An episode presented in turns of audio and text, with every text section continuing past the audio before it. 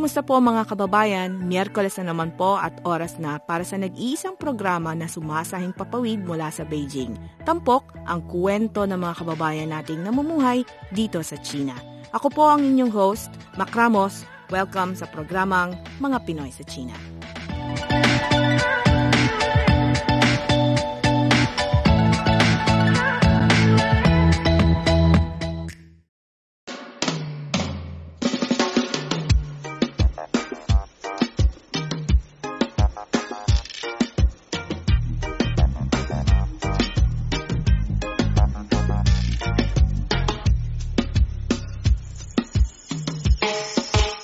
Kasama po natin ngayon sa studio ang dalawa pong mga mamahayag mula po sa Sunstar Davao. Welcome to CRI, Miss Stella Estremera and Ace Perez. Please greet our listeners. Yeah, magandang umaga sa Magandang umaga sa lahat.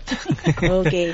So, si, si Stella po at si Ace ay dumadalaw ngayon sa Beijing bilang bahagi po ng isang media delegation uh, mula po sa mga kaibigang bansa sa Asia. So, uh, kumusta po so far ang inyong pagdalaw dito sa Beijing? Stella, it's your second time here. It's still as big as ever. it's always, parati siyang ano, yung nakakamangha sa kalaki niya. Now, it's still growing. But then what I really noticed is that two years ago, maybe it's the season or maybe we just came at the, but two years ago, we never really saw the blue sky. Mm-hmm. And now I'm wondering, gusto ko nga itanong, but ay wala pa yatang tamang tao na may tatanong is ano ba ang yung level ng pollution na naibaba na because mm-hmm. now I see blue skies even during weekday. Totoo yan. Totoo yan. Mark talaga. Mark talaga. Mm-hmm, mark talaga. At uh, maganda nga na uh, matanong mo at matalakay kung anong ginawa nila yeah. para ma-address yung issue na to. Mm-hmm. But ang proof ay laging nakikita, nakikita. sa asul na langit. Hindi pwedeng magsim- magsinungaling yeah. ang, ang kulay ng langit. Yes. Okay. So Ace naman, it's your first time. Yeah, it's my first time here in Beijing, China and I'm loving it, uh, enjoying the the weather. It's spring. yeah, it's spring. Perfect time to be oo. in Beijing. And then the ano the latest developments dito sa sa China um I was impressed dun sa yung unmanned convenience store. Oh yeah. you just have to also, kasi we visited JD.com last Monday mm-hmm. and then I i, i ano mo lang itap mo lang yung yung phone mo you, you, you can use WeChat tapos kukuha ka lang kung anong gusto mong kunin na goods and then paglabas mo, maano na siya, madideduct na dun sa sa account mo. So very if ano ka fast if fast pace yung life mo, mas ano siya convenient. Mm-hmm. Kaya lang uh, for every yung unmanned convenience store, parang dalawa lang yung employees for that.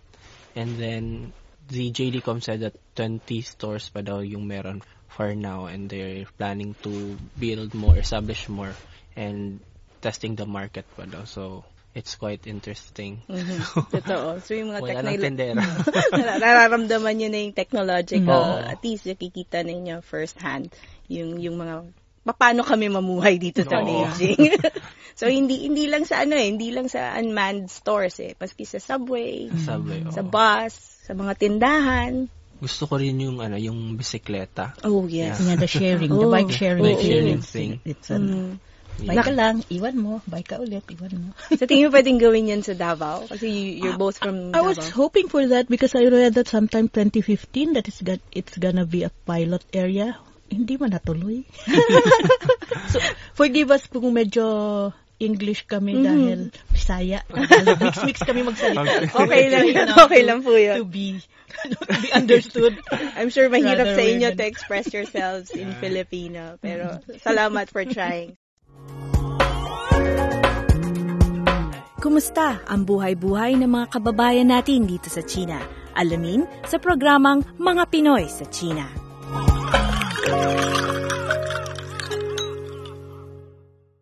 So, pag-usapan natin yung isa sa mga matunog na matunog na topic ngayon, ang mm. Belt and Road Initiative. Mm. I'm sure uh, bilang mga mamamahayag, madalas na nagka-come up ito sa mga stories ninyo at ang ugnayan ng Pilipinas sa China. So, um, anong masasabi ninyo tungkol dito sa inisyatibang ito? Stella first. Um, it's, I think it's, it's well thought of kasi sa infra talaga nagpo-focus. I mean, you know, uh, through the years, I'm older than all of you here. um, it's always about soft skills and stuff like that that that hindi masyado nag-iiwan ng paano ba yan na, sa next generation wala na naman now with infrastructure kitang-kita talaga anong ginawa at ano yung mangyayari like we're so yung nga sinasabi namin sa sa Davao pa lang uh, sa Mindanao nga although we're not iba-iba naman yung mga ano na yon na mga nag-i-implement ng mga infrastructure dahil sa Build Build Build program ni Pangulong Duterte. Yung it's the first time since like 25 years since we saw such massive road construction that leads to to the farms and all over. We used to just have highways and that's it and mm-hmm. it's not even repaired you know it's always manila centric and then but now we see that the farthest area where you can bring tourists are already being cemented and there are really real roads and not just um, farm to market roads. So there's tangible results. Yeah, and it, it really brings um, a big difference. You know, when you link those areas and make transport easy, it follows. Eh. There's development that's coming. Uh, people can trade easily, people can travel easily, and so there's money is rolling. Okay. Ace, you want to add more to that? Yeah. Um, yung Belt Road Initiative, it's also, I, I love it. Uh, it's good. And then, um, it com- nagko-complement siya dun sa infrastructure program ng current administration ng Pilipinas, which is the Build, Build, Build. And also, natakal din namin yung about, or the Chinese officials also talked about the the issue about that trap, trap mm. na, na, na hindi daw dapat matakot because country, yung country na humihiram ng mga loans from China, eh ano din naman, uh, may equal or mutual na parang consultation na, na ganun. So, I think this would, um, kailangan natin tong mga infrastructure programs for to further develop, uh, to further advance developments in our country. So, Kumusta ang buhay-buhay ng mga kababayan natin dito sa China? Alamin sa programang Mga Pinoy sa China.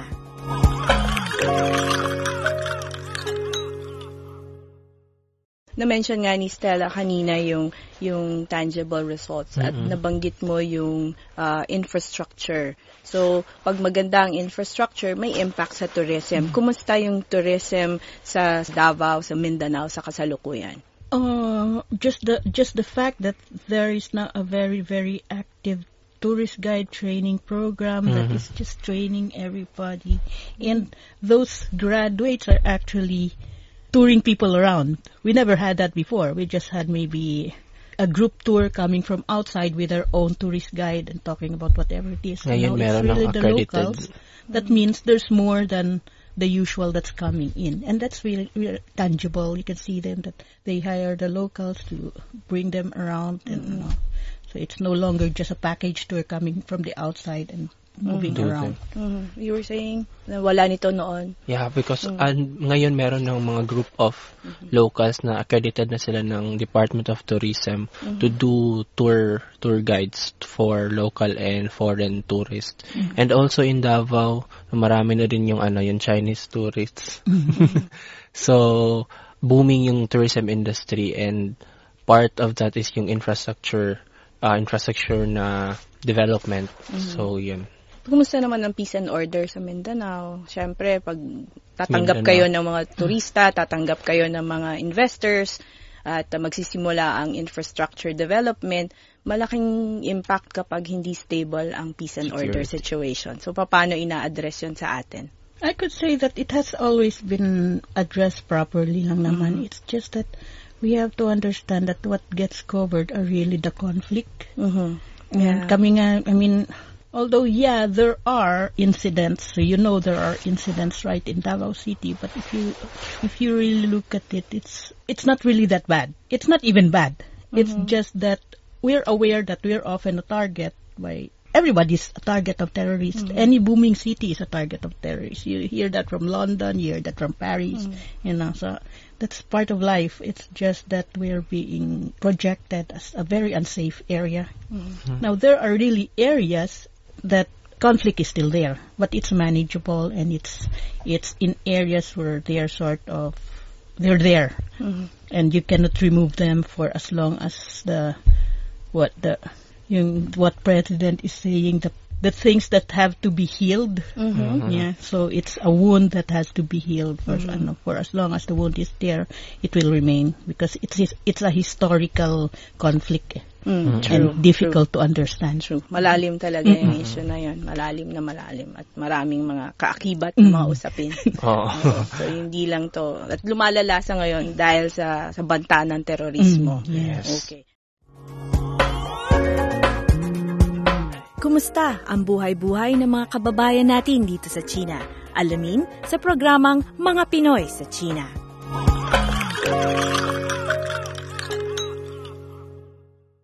So moving on, after Beijing, you'll be going to Chongqing. Chongqing. Isa pang ah, anong mga expectations ninyo sa pagdalaw na ito sa Chongqing? I've been trying to read up talaga on Chongqing na dahil hindi siya yung familiar route kahit na ng friends, 'di ba, na ano. And nababasa ko lang kasi is its role in the World War II. So I'm really curious paano nag naging ano yan na naging industrial, you know. So medyo gray area talaga siya. So I'm marami looking kayong, forward to yeah. ano. There's a Philippine consulate, in Consulate daw Chongqing. doon, oo. Mm, Yeah. yun nga so, proof of So, yung, yung ibig sabihin, ties. proof of ano. Malalim. So, at saka ngayon, ah, bilang mga reporters, how would you assess Philippine-China relations? Philippine-China relationship, um, it's improving, especially that uh, our president uh, has been connecting or talking more now with China compared with the previous administration. So it's improving, and let's hope for the best. let's just uh, we can learn a lot from the Chinese uh, people and Chinese government. Let's just um, adapt what is the best. Okay. Stella? Um, yeah, I would say it's it's definitely better than before, and we're really hoping for the best for this because there's this the present admi- administration is looking towards the Asian neighbors, and I feel more comfortable with that because at least even if China is very big and there's Japan that's a superpower, at least we're still Asians and we can connect better than Yes. the others. So, hindi, sa inyong pananaw, threat ba ang China? Ang, ang paglaki ng China, is it a threat? Kahit naman anong gawin mo, malaki talaga siya eh. I mean, you know, you cannot change that eh. so, so, yeah, we can, we can just hope that China will grow better because then it will benefit everyone. Kasi kung siya ang naiipit at siya ay magalit, eh patay kaming lahat. Tayong lahat. sa laki, sa laki niya eh. So, maganda yung, maganda yung kanyang mga development. So, people, because people will be more amiable if life is easy eh. yun, yun Totoo eh. yun. Totoo yun. Kaya world peace. Yun na lang lagi, no? Lagi na lang yung uh, pagdadasal natin. Oo. you can't deny that. Ikaw, Ace. So, you think China isn't a threat? Its rise is not a threat? I refuse to to to judge. so uh no, I do not think so. Yeah, I think so na threat yung China. But um let's just be friendly and yun na yan, uh, hope for the best and we can really learn a lot from them. It's really more on ano, ang kuan nito, ang labanan nito is how stable is our government. Mm. Mm. Kasi yun din naman yun eh. How, Kahit na maliit lang ang Pilipinas, pero pag Stable. stable, naman siya at talagang magbabargain for the people, then I think it will ano. But if your government will going to sell us out, then patay pa rin kami. Ganon. Mhm. So, kumusta ba? Oh, Oo. yes, Ace. You wanted So to... importante yung stable yung yung government ng Pilipinas. So yun. Mhm. Maybe pushing for its uh, its interest, Interest. first. Yes. I think that's The the, the, most of the in people oo, first. para sa mga Pilipino. Before.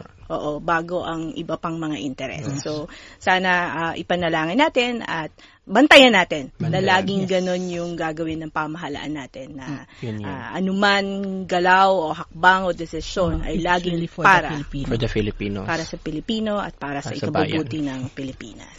Mabuhay. Buhay ng Pilipinas. Mabuhay ang Pilipinas. So, salamat Stella, Estremera, and Ace Perez for sharing your thoughts on mga Pinoy sa China. Sana ay maging masaya ang uh, nalalabi ninyong bahagi ng pamamasyal dito sa sa China. Maraming Yeah. salamat din mo. Okay, maraming salamat at mabuhay. Mabuhay.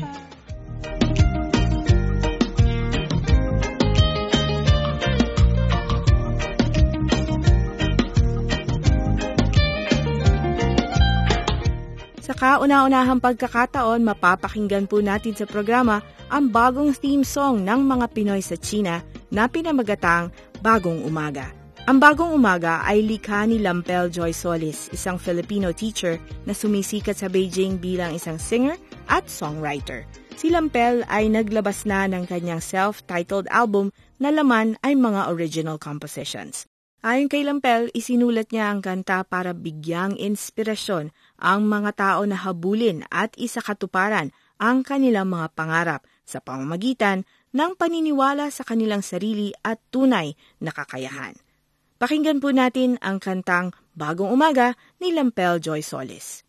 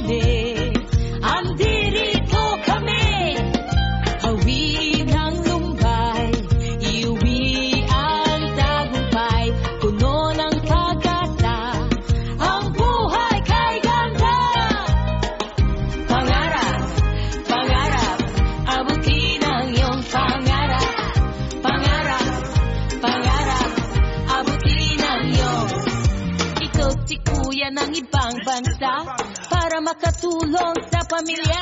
Mahirap kasi maraming palaasa. Walang ginawa, naghihintay ng padala. Sa pagsubok, walang takas, panahon ay lilipas. Pangarap ay kukupas, pero di ka aatras. Ating mga kamay, ating iwagayway. Tayo na, sabay-sabay.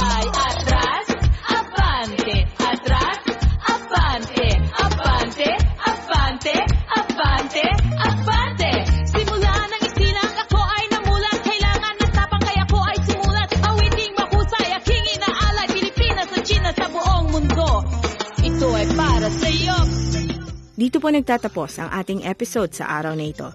Available ang marami pang mga interviews na aming ginawa in the past on demand sa websites na filipino.cri.cn o filipino.crionline.cn. Sa social media, abangan po ang paglabas ng latest episode sa Facebook page na CRI Filipino Service at official Mga Pinoy sa China Facebook page.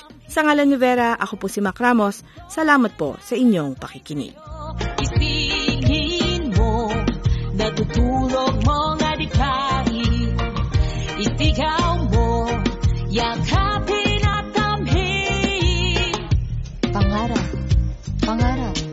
Abutin ang iyong pangarap. Pangarap, pangarap. Abutin ang iyong